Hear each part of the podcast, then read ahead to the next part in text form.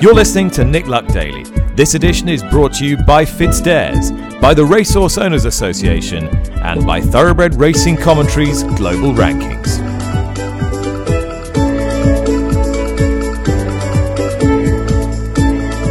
Good morning, welcome to the show. It is Friday, August the 25th, which immediately reminds me to say happy 16th anniversary to Laura. And I'm sorry I'm not at home today. I am, of course, at York for day three of the Skybet York Ebor Festival. The feature race today, the Coolmore Wootton Bassett Nunthorpe Stakes, will Highfield Princess defend her crown. We had another absorbing day of racing on day two. Lydia Hislop was there with me to enjoy it, is here with me to reflect upon it now. Lydia, what did we learn from the victories of Warm Heart in the Yorkshire Oaks, Relief Rally in the Lowther, and plenty more besides? Well, it was a, uh, a great day's racing all over again, and I really enjoyed the Yorkshire Oaks where Warm Hearts got a dream run round. Um, James Doyle got his first winner for Aidan O'Brien at the 11th attempt. It was um, a different link up for him because we most often see him in a Group One winners enclosure winning something for Godolphin. This time it was for Aidan O'Brien, and Warm Heart clearly did revel in the fast conditions. Afterwards, Frankie Dettori was ruining the fact that he was stuck in a little bit of a pocket. He would have liked to have got rolling sooner on Free Wind, and then maybe it might have got interesting. The distance between them at the line was just ahead, but Warm Heart did rally once Free Wind started to bear down down on her. Um, but it was, it was a good performance. I got the impression it was a strong and deep Group One. Uh, Substance could well be heading towards the St. Leger. She was third, the stable companion of the winner. Uh, the Arc, particularly if soft ground comes up, which we know is uh, the conditions under which she's at her optimum, that's an option as well, Aidan O'Brien said later. Whereas he's talking about America potentially for Warm Heart, Santa Anita, he thinks that she'll be particularly well suited to the demands of the Breeders' Cup. Blue Stocking back in fourth needs to find a, a win, Ralph Beckett was thinking afterwards. But um, this is a, a filly who's finished second in the Irish Oaks, fourth in the Yorkshire Oaks, third in the Ribblesdale. So she's clearly a high class filly and she'll be seeking some Group 1 targets. And even back to the fifth, William Haggas was undeterred from um, keeping Sea Silk Road at, at, this level and could be heading to the Vermeille. So um, I, I got the impression that this was a good and deep Yorkshire Oaks and a good winner.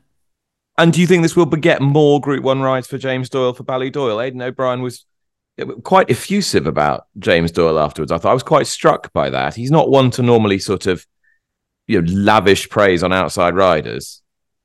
No, um, but obviously Aidan O'Brien has got a a lot of riders back at home that he can call on in various circumstances, and we see that in the major Group Ones in Ireland and in Britain. And clearly, James Doyle has has got the tie up with Godolphin, so I think he he will remain on Aidan O'Brien's radar. But at this stage, I'm not thinking it would be any more than that. Do you think differently? I don't know. I just think, I mean, I know Wayne Lordan's uh, injured, uh, has been injured for quite some time now. Um, Seamie Heffernan is probably reaching the autumn of his of his career. Uh, and I just wondered whether he wanted to sort of widen his circle, particularly with a view to some of the international races. I, I, he described him as a very classy jockey who we always try and get if we can. And I just I was just struck by that sentence. I don't suppose he was just taking it off the top of his head.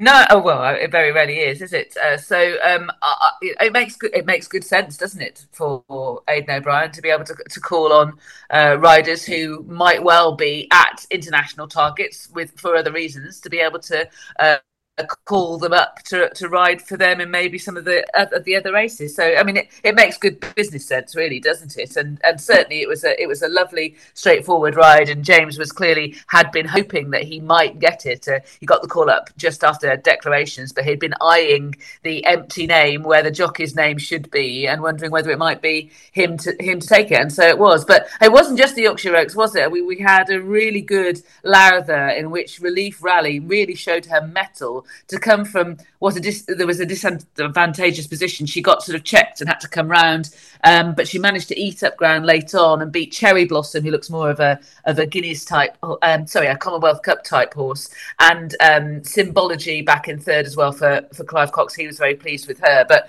Relief Rally now going to the Cheveley Park immediately after the super sprint. They were thinking that the Abbey uh, was going to be the target, should take the Superstar Leo kind of route um, the filly who was so brilliant for the the Haggas team um, previously. Um, but now that she's proved her stamina over six furlongs, they are quite taken with the Cheveley Park via the Flying Childers. Even though it's Group Two, William Haggas indicating afterwards that this is the kind of filly who is thriving on being busy, and he quite likes her being in that routine and would like to keep running her ahead of the bigger targets or the biggest targets in the autumn of her career. Yeah, Anthony Bromley, who manages the owners' racing interest, was suggesting that the Breeders' Cup might be somewhere they'd end up at the end of the season as well. So they're, they're going to be squeezing the lemon between now and the end of 2023. She is a now filly, isn't she? Yes, she's clearly a this year filly. And uh, then we had the uh, the Goffs UK Harry Beeby Premier Yearling Stakes, which was won by Dragon Leader very impressively by four and a half lengths, and to bang the drum, suggesting that really he should have been in today's Gimcrack, the Group Two, which is run run at the at the same meeting over the same course and distance, and as of next year, um, will be for uh, quite a bit less money. Uh, the Gimcrack, that is. Um, Guy Cox was talking afterwards. Clearly, Dragon Leader is a syndicate-owned horse. Um, uh, you know, with Kennet Valley syndicates, and he was saying that this was a horse that he purposely hadn't entered in group races because he's qualified for all the major sales races, this one and Doncaster. So it sounds like it might be Doncaster Doncaster next as well. And then he his view would be that you've potentially earned enough money to be able to uh, supplement for the middle park, particularly in a sort of syndicate type scenario. So I, I, do I do get that argument, but in terms of the the greater good of British racing, it would have been better for the pattern, better for the standard of the Gimcrack if Dragon Leader had been in that race. This is a bone that you are not going to release anytime soon, isn't it? I am. I am not. I am not. I, I just think it's detrimental. It's detrimental to the greater good, and it forces trainers to have to consider races when really they know that they they should inverted commas be running their best horses in the pattern and if we you know we're just mortgaging um, the future for the sake of some big headlines and also i just don't like the setup of sales races owners co- uh, contribute a huge amount of the prize money to it a, a disproportionate amount of the prize money it's basically owners running for their own money all right. Well, the syndicate that benefit was Kennet Valley Syndicates, um, who who had the winner Dragon Leader. There, Sam Hoskins was on the show actually during during Glorious Goodwood, but it gives me the opportunity to check in with him again. I mean, Sam, for you as a, a syndicate manager, I, I, guess the benefits of this are are pretty obvious. Um, where where do you stand on on sales races as a as a concept? Well, Nick, I, would have to, I, am aware they divide opinion, um, but I have to say, with my Kennet Valley hat on, obviously we're very behind them. And actually, Kennet Valley was founded in the, in the late 80s by Nick Robinson with, with the idea of targeting the original Cartier Million sales races, which are before my time. But um, without those sales races, Kennet Valley probably wouldn't exist. So uh, I suppose I'd probably have to be very biased on that front and this is a a big pot for you. What what do you do with the money? If that's not a, a stupid question. I was going to try and come up with a funny answer, no, but all, all of the prize money goes back to the syndicate members. So, uh, but so for that, um, that's great for them, and um, hopefully, hopefully it helps subsidise some of their racing costs. Or, um, I mean, it's, it's, a huge pot, and um, it, uh, I mean, it's, it, it is, it's it's more than some of the some of the pattern races are worth. So it is um, naturally we're swayed towards the money on that respect, and uh, obviously that's race planning going forward. It's um, when it comes to looking at group races or potentially uh, the Weatherby's Hamilton sales race at Doncaster next month. I mean, we're probably going to end up going going for another sales race next time, to be honest, because the money's there. So it's really, it, the, the money is the is the big driver. Do you see this horse as a, as a horse who does belong in in, in Pattern Company, um, essentially? Well, I think I mean I haven't. I mean, all I, I haven't. I don't really know much more than everyone saw yesterday, really. And Clive's always really liked him. And I think the one thing was with Clive is that he was he was surprised when he won first time out because he didn't think he was quite ready. And the last day he he'd come off a slightly interrupted preparation. He just needed to get that second run into him before York yesterday, and. Um, so, so he probably and look, he was, he was game and fought hard to win that second run, that second one off, off a penalty. And um, I, yeah, I mean, I think he he probably deserves to go into it. Um, but I'm, I take the view that um, let's try and pick up as much prize money as possible before having to do it. And um, and there's another race at the end of the season, which the, there's an EBF uh, restricted uh, race final at York, which is another hundred grand race uh, for horses that are running restricted races, and um, those kind of races should be supported as well for the EBF. So anyway, there's lots of really lovely plans, and I think we'll just enjoy yesterday. We were very lucky to win it, and it's and it's special. Um, and, and on the topic of the sales races, we were actually Nick Nick Robinson himself did win this race with Cape Fear a number of years ago. Um, so it's uh, it is actually I believe it's the second time our syndicate have won it, but this is the first time with me and me with any involvement. Sam Hoskins reflecting on the triumph yesterday of Dragon Leader in the Goffs Harry Beeby sales race. Sad news came to us yesterday of the death of Lady O'Reilly at the age of 73. Chris O'Reilly, born Chris Goulandris, was somebody steeped in horse racing, her great passion. She was a very successful owner, a hugely successful breeder, and also involved very heavily in, in the administration of the sport. And the depth and breadth of her contribution, Lydia, was something I hadn't really fully appreciated until I started reading some of the tributes to her today. I was lucky enough to meet her just the once. I found her a, a delightful, kind, charming lady and could identify with a lot of the, the, the, tributes that have been paid from many of her trainers and people she worked with. And, and just a few days ago, uh, it's reported she was thoroughly enjoying the Arqana yearling sale at, at Deauville. Former chair of the Irish National Stud, a previous owner of Castlemartin Stud. Um, she was uh, born in uh, America, but she had dual American and Greek citizenship. She shared a love of uh, racing and breeding with her two uncles, um, and she was responsible for um, influential sires like Highest Honor and Lawman, and Group One winners like the Arkwin Helissio, the Irish Pretty Polly winner Chinese White, the Ch- Park winner Lightning Pearl, and it. I mean, it does seem to have been quite sudden, as you mentioned. Um, she was present at the Arqana sales last week in Deauville, and her yearling consignment put her amongst the top ten vendors at that sale. And only on Saturday, horses that um, she had bred. Witch Hunter a Group Two uh, at Newbury, the Hungerford Stakes, and Vespertilio won a Group Two, the Debutante Stakes. So um, she is such a, a significant figure, um, Lady Chris O'Reilly, and uh, for those who, who want to learn more about her and just remember the impact that she has made on, on breeding and on on on racing administration, all, all of those things, such an impact. Uh, Emma Berry's piece in uh, TDN Europe is really worth reading, so I recommend everybody to look that up. Lady O'Reilly, Chris O'Reilly, who has died at the age of 73.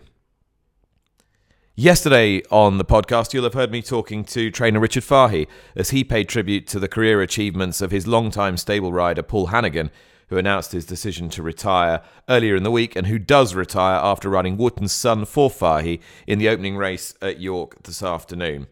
Uh, Paul joins me now. Paul, you've had a couple of days for the dust to settle since you you made the announcement. How are you feeling about about today? Uh, I'm not going to lie, Nick. It's, it's very emotional. Uh, it's been a, a, very emotional few days. Um, I think as it gets closer uh, to the time uh, and it starts to get more real, um, you know, I've been doing it now for nearly, I've been riding now for nearly three decades, which is a hell of a long time. And um, as I say, I think there's um, there's going to be a few uh, tears shed today you've had a, an awful lot of, of well wishes over the last couple of days, some lovely things said and written. What's been your reaction to that? Uh, very taken back by it all. Uh, look, I, I, know I made a, uh, a, bit of an impact, obviously being champion jockey twice and, and, and having such a high profile job with Sheikh Hamdan, but you know, I, I, I've I've literally, I'm still going, trying to get through the messages now. I mean, over 500 plus messages. Um, it, it's just been absolutely surreal, and and the messages of people um, that that that I don't even know. Um, it, it, has just been very, very uh, surreal. It's been it's been absolutely beautiful. Uh, Richard Fahey um, spoke really well yesterday on the on the podcast, as you as you might expect. There was a quite a sweet moment when he said that when you joined him from Malcolm Jefferson, Malcolm described you as a a proper little gentleman. How important has being a a gentleman, a good a good guy, a good person been to informing the way you've gone about your career?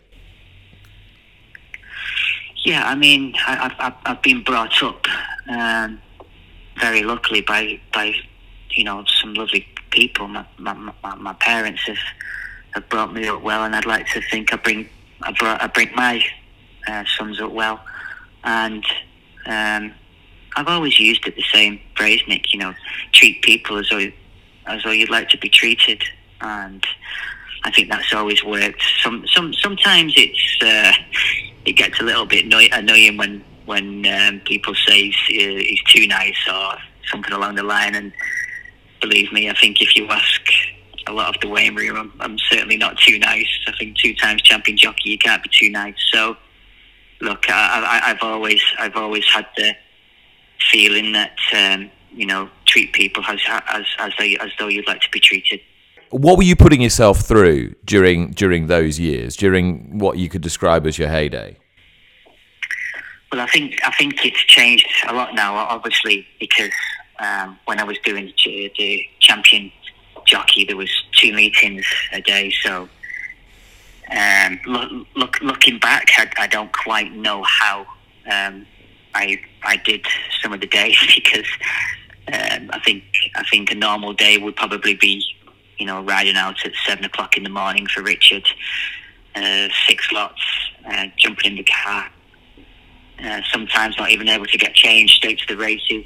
Um, they head up in the Aspen and driving up to Hamilton for an evening meeting. So, you know, it could be 12 rides that day, sat on about 20 horses and all that day, and, and, and same again the next day. And um, it, it, it, was just, I mean, look, I, I, enjoyed every minute. Believe me, there were such wonderful times, um, but uh, very, very grueling days, let me tell you.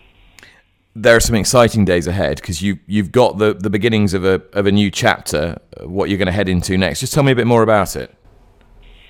Yeah, look, I'm, I'm really looking forward to working with uh, the Good Racing Company. Um, I started off ambassador, excuse me, for, for, for the last year, and um, you know it, it, it's it's kind of going towards kind of the racing director where I'm going to try and guide them. Um, and, what it is, the Good Racing Company, people would have probably seen that uh, the charities that, that it covers, such as the Rob Burrow Racing Club. Um, people will know Rob Burrow, the legend rugby league player, uh, who sadly has MND.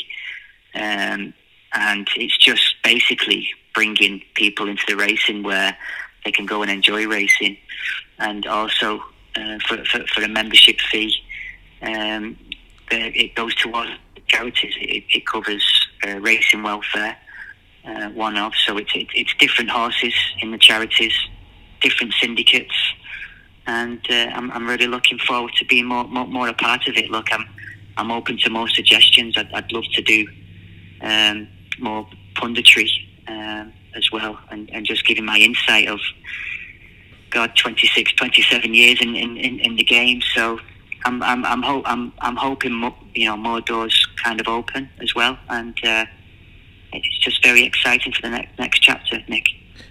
You've got one very important final accomplishment to to secure this afternoon. Um, is he going to do it? Oh, it would just be fairy tale, wouldn't it? I mean, it's fairy tale already. I mean, um, what what what Wootton Sun I ride today, my final ride.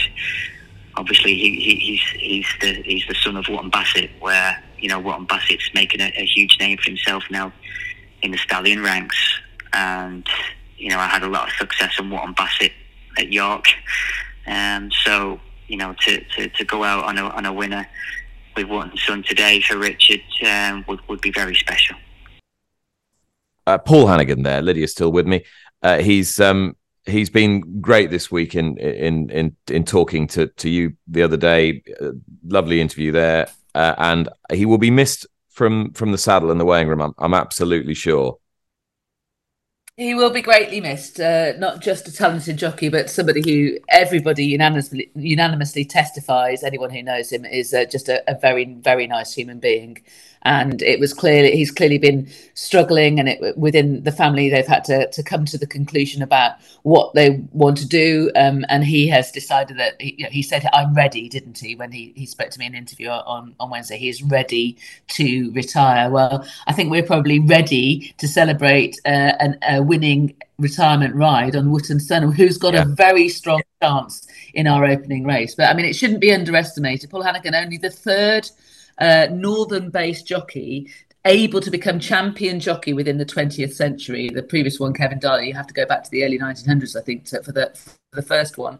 Um, and that is a, a, really significant milestone. And he said on, on Wednesday that, you know, that it just shows that if you work hard, it can be done. Obviously, recognizing his great relationship with R- Richard Fahey and that enduring relationship hopefully will sign off with the win of Sun. And also, he was talking about how much he enjoyed and how proud he was of those four and a half years that he spent as retained rider to the Lake Sheikh Hamdan Al Maktoum and brought him uh, an Oaks and King George winner into Taghrooda and also a four time Group 1 winner in Muhaarar, amongst other success stories. The victory on Wootton Sun would be hugely popular, and I can imagine that the, the jockeys will all applaud Paul Hanagan. And one of the most striking moments on a race course that I've witnessed was when uh, jump jockey Jamie Moore won the champion chase on Sire Grugy. And all the jockeys came out of the weighing room and applauded him back into the winner's enclosure. And it was announced yesterday that de Grugy died at the age of 17. He was way, way more than just another racehorse to the the Moore family, and that's notwithstanding how how good he was on the track either. You, you sensed a real bond between horse and rider. Very much so, and at the moment you you mentioned uh, that the link that you made there, I knew where you were going because, uh, if, like you, it is one of the most memorable moments, and it just again reflects the esteem with which Jamie Moore's colleagues hold him and with which the sport hold his dad, um, Gary Moore, as well, in the way that they were congratulated for the, their 2014 Queen Mother Champion Chase winner at Cheltenham. That campaign was fantastic, 2013 2014. Really dominant two mile chaser that season, won six of his seven starts, including four grade ones, the first of his two Tingle Creeks, as well as the Champion Chase, a, a wide margin win in the Clarence House, and the second of his celebration chases. He was a superb horse for the Preston family, and we used to see them with their red, white, and blue scarves to reflect his colours. Um, but I was really struck by the uh, tributes that Jamie and Gary Moore paid to Sire de in the Racing Post today. Uh, Jamie Moore said, I could talk about him all day to anyone as he was so good to me, especially after racing. He went from this powerful racehorse to such a gentle animal and was just incredible. He meant the world to me and was part of the family. He'd call for me every night and day from his stable, and he was doing that right until the very end. He was everything to me, and he had the heart of a lion. And Gary Moore said that that six length defeat of, of, of Somersby in 2014 at Cheltenham was uh, one of his greatest days in racing, if not one of my best days in racing, um, the best, if not the best. Um, and he said, um, he was the complete horse and as hard as nails. You could see how he changed after racing. Jamie's daughter and wife were able to ride him, and Jamie also built a stable for him. If we ever got stuck for a lead horse, we'd just put the tack on him. He was a great friend to everyone. This is a 17 year old uh, racehorse who touched many racing fans, was such an intrinsic part of the Moore Yard. They're going to massively miss him, but we're going to remember him as, as one of the most beautiful stories, really, that racing has thrown up in recent years.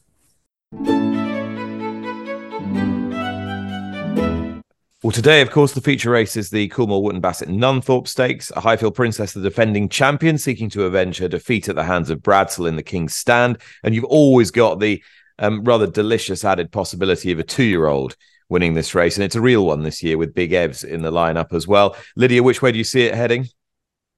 Uh, towards Highfield Princess. I think she'll become the 10th horse to win this race twice. I never really feel that she's her, at her absolute optimum at Ascot. I don't feel that that's, that course suits her so much, albeit that she's a bit better over the five than she is over the six. I think places like York suit her really well. She showed that last year when trouncing the Platinum Queen by two and a half lengths, really travelling strongly. And of course, Jason Hart is most associated with Highfield Princess, but he also rode Big Evs to victory in the Molecomb, um, the, the two-year-old from Mick Appleby's yard, and it was quite clear where Jason Hart felt that the superior ability at this stage in their career lay, lay, and that would be with Highfield Princess. That said, Big Evs is a fast horse. I think these fast conditions will suit better. The slick conditions will suit better than uh, what he encountered at Goodwood, where I think he did well to win. Clearly, he's got a will to win, and he would provide Mick Appleby, his trainer, with a first Group One success were he to win. Andrea Atzeni has uh, has taken the ride.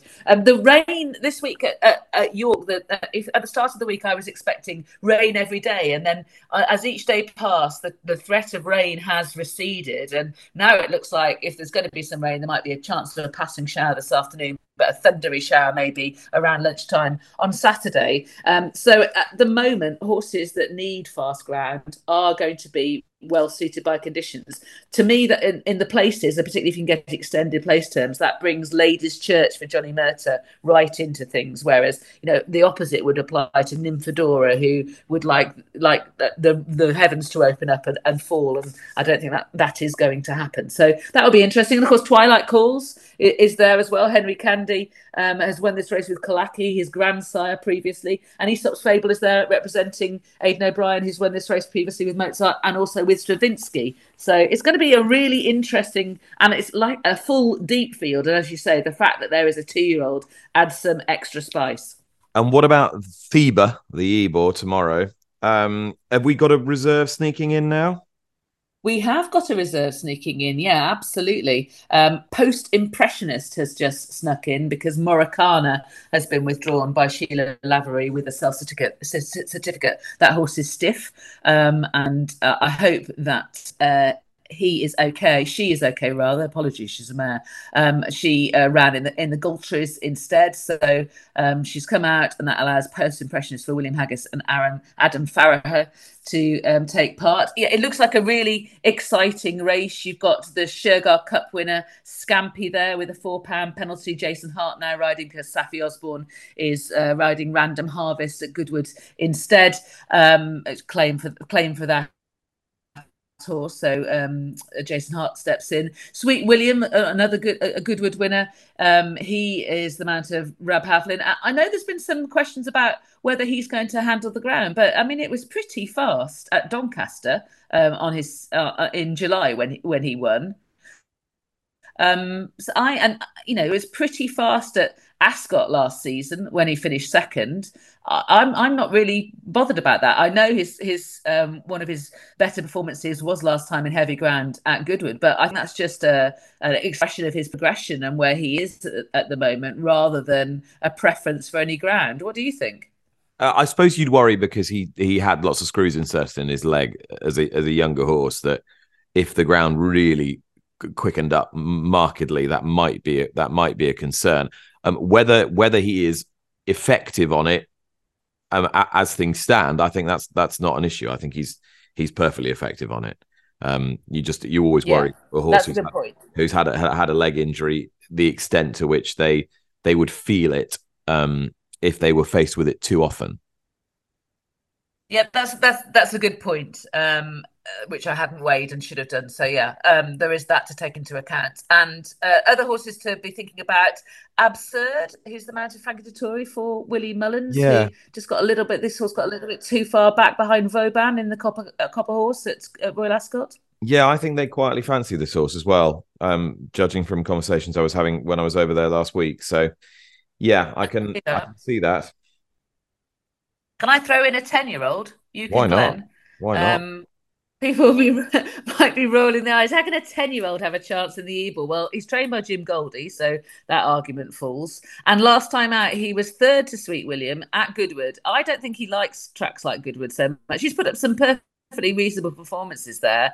I think places like Sandown, places like York suit him really well when he can where he can really get rolling on a flat track.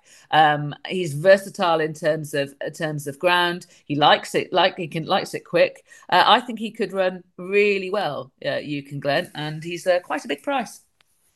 All right, time for today's World Pool update. Here is Jamie Hart. Hello, Nick. Yes, it's day three of the World Pool at York. Um, of course, this is where the totes around the world bet all into one big pool for the best of British racing, and we've had some great racing over the last couple of days. Just under fifty million pounds has been bet into those pools at York on those two days. Uh, we've also had some pretty big payouts. So the biggest payout so far was for just over fourteen thousand seven hundred for the trifecta. That's the one, two, three in Ropey Guests race yesterday uh, Tricast just paid 5,300 in that race. So you can see that those big pools really do churn out uh, big payout opportunities for people. Now, there's one bet that always throws up value, but not many people know about it. They might want to try. It's only available on the World Pool. It's the treble, and it's picking the winner of the last three races. So if you're looking for a big payout over the last three races, on the on Wednesday, the treble paid 1,667 whereas the SP, you know, if you back those in a normal SP treble, you'd just got four hundred and fifty-nine quid. So yesterday is a similar story, a bit easier to get yesterday, The favourite in there and a couple of second favourites. The treble paid 500, just over 500 pounds, and the SP treble was just 168 pounds. So it's worth having a look at, mixing up a few. I normally perm a couple, have a banker, and you know, for for quids, you can end up with a decent payout just on picking those last three winners. Looking through the the pay, the pages today, looking for some underpays and overpays on the World Pool. Earliest today that I can see, Killian is really not popular in the Gimcrack. So Killian five to two in the UK, five to one on the World Pool at the moment. So that might be one to look out for in your exotics. Well, as we were discussing yesterday, one of the features of York's Ebor Festival from an industry point of view is how many people from foreign jurisdictions are here this week. Representatives from um, Breeders' Cup, Moonee Valley, and a big contingent from the VRC, the Victoria Racing Club, here on the Melbourne Cup Tour, which I've been really lucky to be a bit of a part of. Uh, Leigh Jordon from the, the VRC is with me now. Leigh, I know York is a bit of an annual pilgrimage for you. You go racing all over the world. What do you love about this week?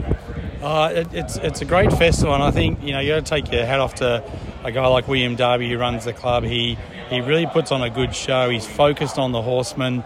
You get top class horses here, and I like it especially for Flemington because the York track is very similar to Flemington. Um, the meeting's positioned perfectly that horses could run here and then go into the Melbourne Cup. And you know, we've obviously got two races this week: uh, the Group Two Lonsdale Cup over two miles on Friday, and of course the Ebor Handicap on Saturday over 2,800 metres, and which this year has become a win and you're in race. So the win, winner of the Ebor is automatically in the Melbourne Cup. So, but it's just a great festival. I think the Yorkshire people love their racing. They get right into it, and uh, yeah, I'm happy to come back here every year. Nick. and you've been a very, very busy man. Your team have been here, there, and everywhere over the last fortnight. Just give me an idea of your itinerary. Well, we um, come off the plane and we went straight into Willie Mullins, which I don't know if that was a really good idea or not. But anyway, we saw we We're saw straight to dinner with Willie Mullins. yeah, so that was good, and we um, you're obviously there. We had a good chat with him um, uh, the next day, and we went to Aidan. We've seen Aidan O'Brien. Went to, went to Coolmore. Uh, then we saw Dermot Weld and also Johnny Murtagh. We went over to France and we were at Deauville Sales, which was great. And then also at the races on the Sunday with the Group 2 Kergorlay, which has been a race. Horses like um, uh, Red Cadeau, the Amer- uh, American that have used this race as a, as a race. I don't think anything will come out of that. Uh, but look, it was a great weekend. Then we went to Newmarket for for a day, and then we're here. So it's it's been a whirlwind trip, but it's been very beneficial. While you've been over here, there have been two announcements or, or two suggestions that have been a, a, delight, really, if you're a follower of the, the Melbourne Cup. One's come from William Haggas, the, the Royal Runner Desert Hero, after the Leger could well come out. And the other being that Aidan O'Brien is back in business and fancies sending Tara London. I mean, how significant are both of those things for different reasons? Well, they are both significant, and I think if the King brings Desert Hero, I mean, the Royals have a huge following in Australia, and I think for that horse to come down, I mean, just William teasing teasing us with just saying he'll nominate the horse created massive. Uh, publicity back in Australia. So if he actually brings the horse, we know obviously the English St Leger's the next target, so it'll depend a lot on that. But if that horse comes, that is really significant. And it'd be good to get William. I know William's gone to Sydney, and I know he's you know he, he's made some comments about our protocols, but hopefully he'll work through all that. And look, it'd be fantastic to have a, a trainer of his status to come to Melbourne. And obviously Aidan's been before. We want him back. And uh, yeah, he was he was positive. So um, you know, it's, it's, looking good. It's looking positive. Yeah, and it sounds like Joseph's going to come back with at least one, maybe two or three uh, for the cup. You mentioned the protocols, obviously much debated. The enhanced veterinary testing, uh, the, the, the much more stringent regime now of horses having to be checked before they go to to Victoria. Do you do you get the sense that whatever their views, that the senior European trainers now are just saying, well, all right, that's something we've just got to work with. We don't want to miss out. Yeah, I, th- I think you're right. And look, um, we want internationals to come to the Melbourne Cup. That's that's a that's a given. Um, unfortunately, not unfortunately, but fortunately, the Cup has such a profile that whatever happens in the Cup is is news in Australia and around the world. And uh, we just had to put some measures in, in place to protect that. So we don't uh, we don't apologise for that, but. Um, hopefully, as you're just saying, is maybe some of them are, are realising that's what we've got to do. We've got to find the right horse to bring, and hopefully this year there'll, there'll be some like Aidan and a few others that will be coming back, which will be great. Leigh, thanks so much for your time. Thanks, Nick. That was Leigh Jordon from the Victoria Racing Club, and yeah, excitement building towards the, the back end of the season and everything that uh, the US and Australia and Hong Kong and Japan have to offer us. Uh, Lisa Tan, of course, is our official milliner on the Nick Luck Daily podcast. Uh, Lisa is also a genuine bona fide racing expert. I have seen her many times at York this week already. Um, and Lisa, you're getting involved with uh, with the cup. You're effectively spiritually going home, really, aren't you? And, and uh, to what extent did did the Melbourne Cup and fashions on the field get you into the game in the first place? It was responsible for me being here. That's what that's what I would say. It was um, the Melbourne Cup was the catalyst that started it all, really. And my mother was a, a, huge fan of the Melbourne Cup, not in any racing perspective, like she just loved a little flutter, but loved the fashion side of things. Uh, always went to a luncheon with my grandmother um, because we lived in Perth. So, as you know, the Cup it stops a nation, and it really did stop a nation back then. So every year they would go to a Melbourne Cup luncheon. They would put on their best and my mum would make a hat that was not anything like I would make, but she was very artistic, so she'd make something, and usually they would come home with the best hat prize. So that's my earliest memories of racing and of racing fashion.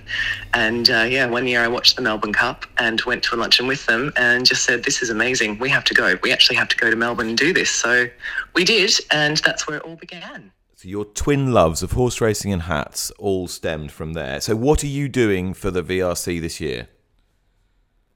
Well, uh, the VRC contacted me and said, um, you know, could you help us out with letting everybody know that the Fashions on the Field competition, which has been running for over 60 years and was something that I was very, very fond of when I lived in Australia and actually when I lived here as well, um, it is actually going international for the first time. And I remember this is a chat that they've been talking about for a very long time as well. They've been wanting to do this for ages.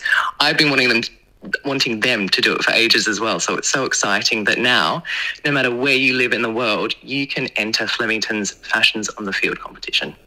That is a, a fantastic idea. Um, tell me, how have the fashions been in York this week? Oh, excellent. Yeah, very, very busy yesterday. I was having a chat to George Dirty, who's um, one of the hosts and main judges of uh, the fashion competition there. And uh, she said that there was a great turnout yesterday. I think yesterday's winner was um, gorgeous, very different vibe, actually, very modern. She was wearing trousers and a boater, so obviously I loved it. um, but everyone in York really goes to great effort to look fantastic on all four days. Well, it would be nice to think that perhaps somebody from here this week, somebody from York, might enter your competition. Absolutely, absolutely. I would be shocked if they didn't. Uh, and it's so easy to enter as well. It's all done digitally. So all you need to do is take three photos of yourself in your outfit. Make sure you have appropriate millinery on, obviously. Uh, and it's open to two different categories as well, which is interesting. So they're non gender specific. It's best dressed and best suited. So obviously, if you're male, female, other, you can enter whichever category you like, and you can enter up to four times as well, four different outfits. So, so many chances to win, and they will be choosing one international finalist for each category and flying you out to the Melbourne Cup Carnival for a once in a lifetime trip. And I can tell you, having gone to the Melbourne Cup Carnival many, many times myself, you will not experience anything like that anywhere else in the world. It's just such a fun week. Uh, this does not sound too shabby. Lisa, thanks so much. no problem. If you happen to have a few idle moments and you have an interest in this sport, uh, be it commercial or otherwise, what do you think you would do? Answer purchase a stallion prospect. Um, if you're Kevin Blake and Jack Cantillon, who join me now, having just um, gone to France and acquired a sprinting prospect who could yet win Group Ones by the end of the season. Um, I know you're both clearly completely barking mad. Um, I'll, I'll, let I'll let, let Jack take take the first bite of this cherry. Jack, what on earth are you thinking? Uh, look, Nick, we're we're fully aware we're not Sheikh Mohammed, we're not uh, John Magnier, so we need to think a little bit differently when it comes to purchasing a stallion prospect, and that landed us on Bouttemont. Uh, one of the leading French sprinters, a son of acclamation, just like Dark Angel and Mehmas, and already having recorded a career high higher than Dark Angel and Mehmas. And I suppose myself and Kevin have been searching for a stallion prospect for the last few years. And what's unique about this is you're going to have on these August Airways over the next while a lot of stallion retirements. But what's unique about this proposition, and it's why my inbox is so full with people wanting to getting involved, is this is a stallion being reimagined as we go for two more Group One races before retiring to Ireland at the end of the year. All right. So, Kevin, how does this work for you guys commercially? How does it work for Cantillon and Blake? Because I'm thinking these are two of the sharper minds I know in the sport.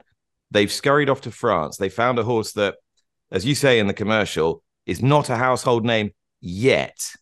How is it all going to hang together? Well, sure. Look, Nick, it's the, it's the commercial realities of it. I suppose what's obvious is going to be out of reach of the majority, and that that certainly applies to us. So, as Jack says, like we had to think a little bit left field. Um, but look, I think that when we've presented this horse in front of people and explained him to them, uh, because he does need an introduction, he does need explaining to most because he is a, a French based sprinter. But look, it makes a lot of sense. There is a lot of familiarity in there. Um, you know, being a son of acclamation is absolutely key. Like Britain and Ireland are absolutely full of people that have had really good experiences with acclamation, you know, with Mehmas, with Dark Angel, with Equiano, you know, and, and his record as a sire of sires is genuinely remarkable. So, you know, that part of the equation will be easy to understand. You know, as a physical specimen, he stands up really well. Like he actually looks really similar to acclamation himself on that video, we, we put together a nice little morph video with, with an image of acclamation morphing into Bouttemont to uh, to emphasize the similarities. And look, the, the, the ability is there too, which which is the most important thing. It took a while to uh, reveal itself. Um, they started this horse over a mile, and he's gradually worked his way back down in trip. And on just a second go over five furlongs, first time he got fast ground over that trip, you know, he put up a, a really excellent performance at Chantilly. Um, came close to broke, breaking the track record, put away a real good field of sprinters. And uh, really, like Nick, uh, when you when you when you really examine the horse and get to know him, I, I can see why um, he almost fooled them for so long because temperamentally, like he's he's ultra laid back, and you watch him through his races over longer trips, and like he doesn't shape like a horse that's crying out for a dropping trip. Like he, he's very relaxed in his races, almost behind the bridle a lot of the time. Um, but the speed is in there, um, as he showed at Chantilly.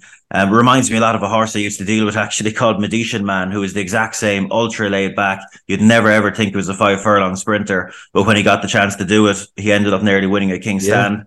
And um, this this fella's this fella's quite similar.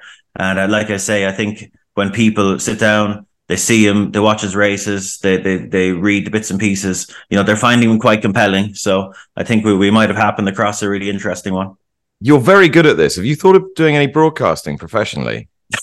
yeah, that would, that would never that would never work. Surely, it's very it's it's it's incredibly persuasive. Now, Lydia is my guest today on this show, and I said I'm I'm ringing Jack and Kevin to talk about this new stallion called Bouttemont, who's the fastest horse in France. And she said, "Sprinter." I said, "Yes." She said, "Ask Kevin Blake how he's gone out and bought a sprinting stallion after his many chaptered." Treatise on venerating stamina in breeding prospects. So I'm I'm doing as I'm bid.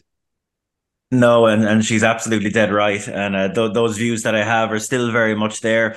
but the problem, Nick, is that there's a there's a big old gap in that end of the market that um, that Lydia refers to. We have a lack of stallions in that area, but I suppose the issue is it, it it's so picky and so difficult that um, going with something outside of the obvious is like really challenging in, in, commercial terms. So while we did look and we did inquire after plenty of stallions that would have more so fit that bill, um, you know, none of them none of them got close to getting over the line. So um, it's something we, we'd love to do later when the right horse presents itself. But at the other end of the, of the scale, the right horse has presented itself to us right now in Bouttemont.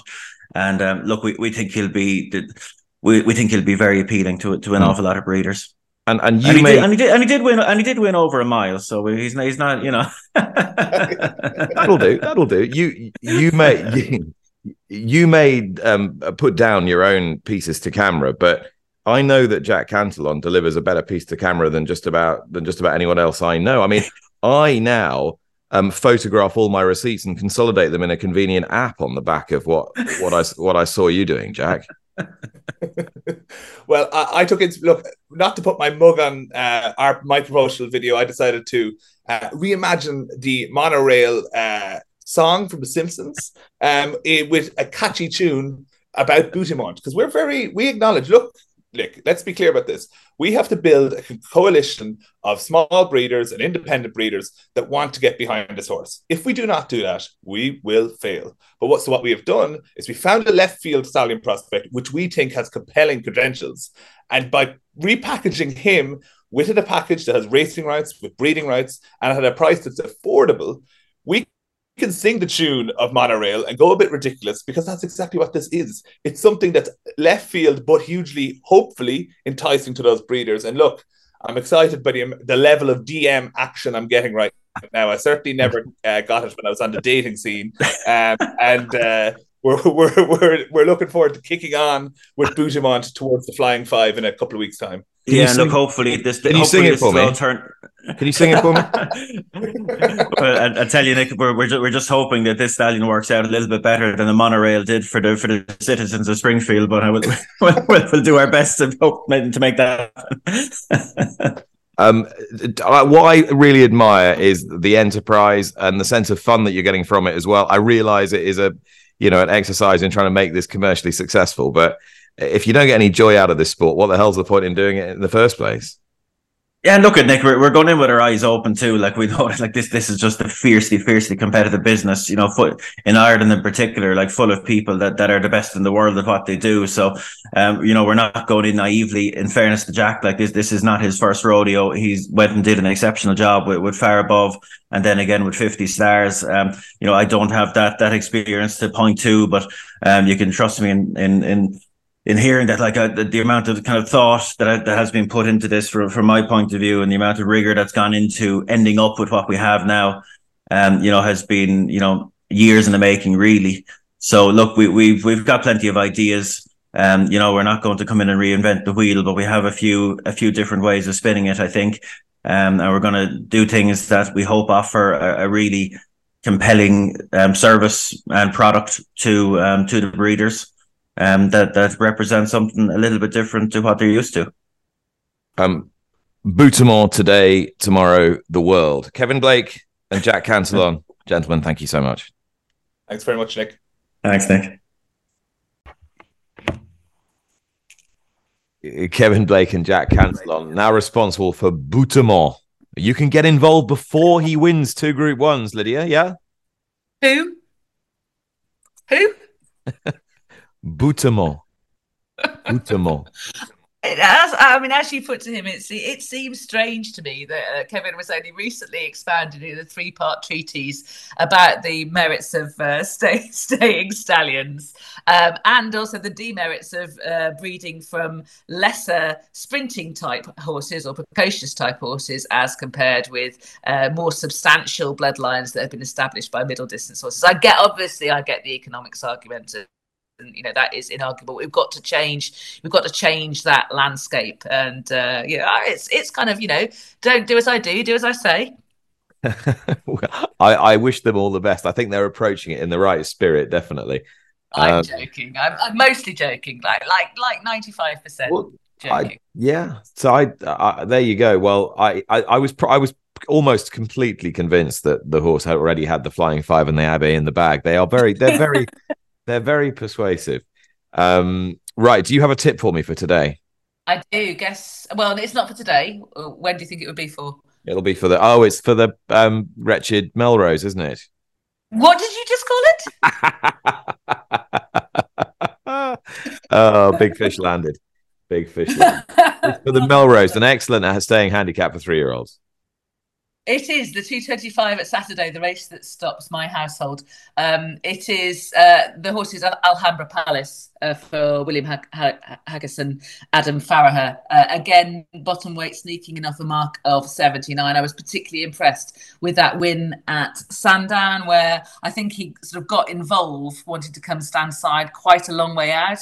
I think he managed in the ground. I, I, I would put in the back of my mind, I'm hoping that that shower does come because that would remove remove the the the, the lightning quick ground potentially um, for him, and you know he, he he is unproven on that. But I didn't get the impression that he absolutely loved heavy ground last time. I thought he managed in it, and I think he did well to be able to win uh, quite comfortably in the end, despite the race not exactly panning out to suit. And uh, he is on a hat trick. Uh, William Haggas obviously worked managed. I think Salt wasn't Salt and bottom weight when he won last year. I think he was. He was so, certainly well know, down there yeah, he'll be working back from from from this target. Uh, obviously, the the stable companion lordship that Tom Marquand is riding, um, higher up the weights, uh, that horse is seeking a four timer, and he's to be respected. There are many others to respect, but for me, it's Alhambra Palace in the two twenty five at York on Saturday.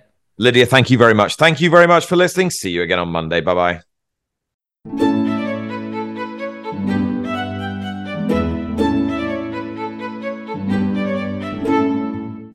You've been listening to Nick Luck Daily, brought to you in association with FitzDares, the Racehorse Owners Association, and Thoroughbred Racing Commentary.